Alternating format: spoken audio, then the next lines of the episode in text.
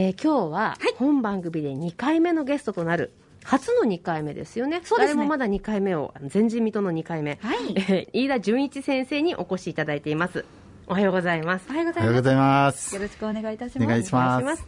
飯田先生は苫小牧日照病院の外科の先生で HN メディックで技術講師を務めてくださっているんですよね、であの技術講師突然私お願いしてから3年。そんなんだったですか、ね、もうお付き合いになるシャント診察と手術の師匠なんですけれども、はい。今では結構どうでもいい雑談をしていただける中になっていてありがたいです。ありがたいやこちらこそありがたいんです。であのこの番組も聞いてくださっていらっしゃるとか。そうなんですよ。11歳の娘がいるんですけども、はい。い、つもラジオに出てるドクタートークはあの20と同じくアイドルなんですよねいやもうもうねすごいハードルが上がってしまうんだけれども。いやでも頑張る。ね今日の放送も楽しみに聞いてくださっているんじゃやだとないですかね。嬉しいですね。聞いてくださってますかね。ね小学校5年生。はい、えね若葉さん声名前出していいのかな、ええ生意気です。じゃあ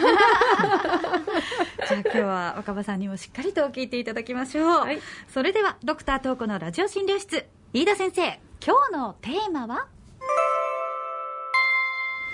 イメージと味覚の味な関係という話です。イメージと味覚の味な関係。面白そうな。でしょ？はい。今日のねテーマは実は飯田先生から発案いただきまして、ええ。同じものを食べても心持ちや体の置かれた状況によって違って感じられることがありますと。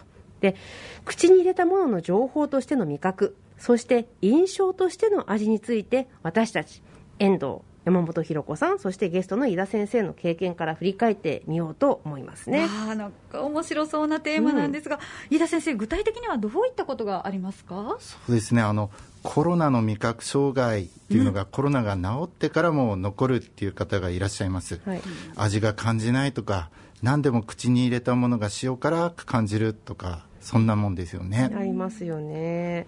あのまあきっかけとしてのねあのコロナの味覚障害ですけれどもこれあの受容体とか神経の障害とかあとはウイルスが味覚を司るセンサーをやってしまったりとかセンサーで感知した味覚を脳に伝える線路のしであるところの神経がやられるんだ、なんていう話もあるみたいですけど、まあ、ちょっとね難しい話しちゃいましたけど厳密に解明されてるわけじゃないみたいですよね。そうですよね。その新型コロナの PCR 検査がプラスであった方の大体70%ぐらいの方で味と匂いの異常が出てしまって、感染が治ってから1週間から4週間ぐらい経った頃に元に戻ったっていう報告もありますもんね、うんうん。ウイルスによって炎症とかあとは神経への影響が原因ではないかっていうことが言われてますね。すね。いやーでも本当にただでさえ感染して気がめいっているのにそして実際も体が辛いのに物の味まで分からなくなるっていうのは本当心がね痛くなりますよね、はい。でまあ、ましてや入院したり隔離で、ね、部屋から出られない中での一人での食事となるとやっぱりちょっとそもそも味気なく、ね、感じてしまうんじゃないでしょうかね。もう家族にも会えない中で、その病院の食器、毎回同じのが出てきて、ってなると、入院中の数少ない楽しみ、食事はこう見た目、味、ポイントになってきますよね。HN メディックでも大切にしてる分野で、ですねでも五感としての味について、どうでしょう、東子先生。あの五感として言うとこの五感ねさらっと言えます、えー味覚嗅覚触覚聴覚視覚ですね。うん。これ、まあ、味のお話ですから味覚っていうのはストレートに分かりますけれども他の4つが味覚と関係してくると。えーあの五感はその体の危険を感じ取るっていう大事なもんでそうです。忘れがち、ねはい。外敵を察知する、目や耳から情報空気の流れを感じるとても大事ですよね、はい。で逆にこう安全な場所にいるときは美味しさを香りとか彩り食感味から楽しくこういただいてゆったりするっていうのがいいですよね遠藤な先生。るほど。いやあの自分の置かれた環境によってあの同じものを見ても違って見えるみたいな味もまたそうであるということですけど私ね私立矯正してたんですよ。歯の矯正。あはい。であれやってた時期にアワビが美味しくなくなったの。アワビがですか？アワビが。でねでなんでかっていうとアワビってやっぱ食感の食べ物じゃないですか。コリコリ。ね。あれがなんていうんですか歯列矯正してるとその歯の列があの針金みたいのでこうまとめられるでしょ、はい。だからアワビを一様に踏み潰すみたいなこう。アワビでだんだんを感じるのが多分あれうまいと頭が脳みそが感じてるらしいと思ったんですねその時にねだからアワビ大好物だったんですけどもう全然美味しくなくなっちゃって。えー、じゃあもうなんか食感云々というよりももう味が、うん。味そもそもが美味しくなく感じたっていう。そうだからトータルとして考えてたんでしょうねアワビをね私は。なるほど。で強制外してすぐアワビ食べに行きました。美味しかった。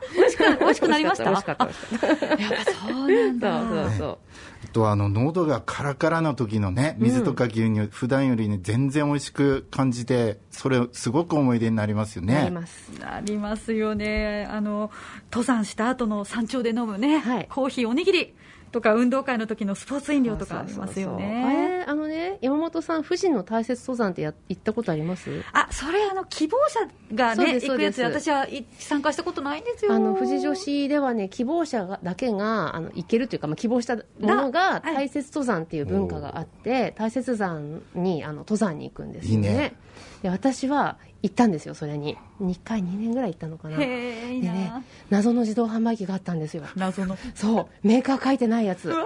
でコーラがあったんだけど、はい。もう何コーラだか分かんないんですよ。でよく分からないながらも入れて買ったあんなに美味しいコーラは今だにないでも結局何だったんだろう何コーラだ？何コーラだか分からない。でもあれ一番美味しかった。僕はねアイスホッケーとかサッカーの後にねこう蛇口を横に向けて、はいはいジャーって出して水ガブ飲みする。これね直接涼しいしねもう美味しい最高だよいねやそうです。そう考えると確かに同じ水でも味や美味しさがもう格別に違うと感じるっていうことはね。あの日常によくあることなんですよね、はい。これ飯田先生の味に関するエピソードっていうのは他にもありますか？いや僕には一つ残念なエピソードがありまして あの僕の母ちゃんお母さんですね。母親は共働きで忙しかったこともあって味にあんまりね頓着しない方たち。それでお父さんから僕の父さんから揚げ物とかガスのご飯の炊き方習ったぐらいなんです。でこれでね今では感謝してるんですけど困ることは友達と同じものを食べた時友達はこれはあんまり美味しくないねと友達が言う食べ物これは美味しく感じることがもう随分ありました。これはそれは、まあ、フォローするわけではないですけど好みの問題かもしれないですけどあの、ね、幸せを多く感じられるっていう意味においてはお得かもしれないです。まあ得ですね。うん。ね。そうですよね。あの、まあ、それだけ自分が好きなものがたくさんあるっていうことにつながりますよね、うん。許容範囲も広くなりますね。ただ楽器だったもので それがなぜかっていうのが分からなかったですね。あ あそうか。素に受け取って、美味しいでしょみたいな感じだったんですか、やっぱね主観の問題っていう要素はあると思うんですよ、でもね私ね薬味系がとっても好きで、はい。これからの季節だと生姜みょうがしそネギとか全部どっさり入れたそうめんなんか食べたいんですけどうんこれ苦手な人からするとすごい辛い食べ物ですよね。ねねそうそう個人差のねでかいところですよね。東子先生は旦那さんどうどうなの？夫はですね実はね ねどうなの？夫はね実はねこの薬味系全然好きじゃなくてなのであの私が全部もらってる。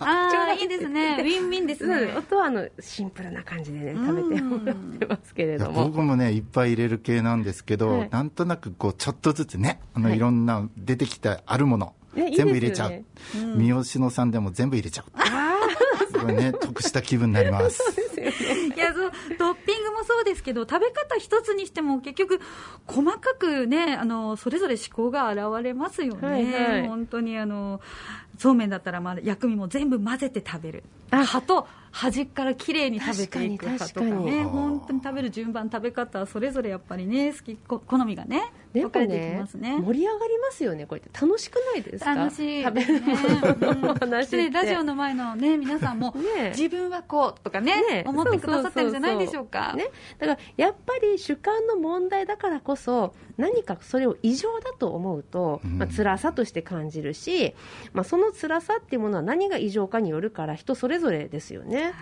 うん。そのどこかに異常出たらねねやっぱり今までと同じ味じゃなくなってしまうと自分のイメージと違うっていうのは辛いですよね。そうですよね、まあ、病的な異常っていうことで考えると今、流行のオミクロンではそれまでの流行株と比べてはあんまり味覚異常が出ないって言われてますけどやっぱりね美味しいものを美味しく食べ続けるっていうことを考えた時にも感染対策はね無理のない範囲で頑張っていければいいかなっていうふうに思うんですよね。今日はイメージと味覚の味な関係というお話でした。飯田先生今日はありがとうございました。ありがとうございました。結構楽しかったですよね。楽しかった、ねあの結構この食事の関係のお話っていうのはあの私も大事にしていて、HN メディックの患者さんと話す時にもあのメニューのあれが良かったとかね、はい、今日のは美味しいよとかっていうふうに言ったりするんですよね、あ。のコロナにかかった人って実はもう珍しくないと思うんですよ。で私の患者さんの中でも結構痩せちゃった人とかもいてあのそんな人にはこれから夏がっつり食べてくださいって言ってます、いいですか？かかっちゃった方、まあね、聞かれてる方にもいっぱいいると思うんですけどもがっつり食べてください、はい、はい、ね、パワーの源ですからね。さて飯田先生には来週もお越しいただきます、えー、来週もぜひよろしくお願いいたします。よろしくお願いします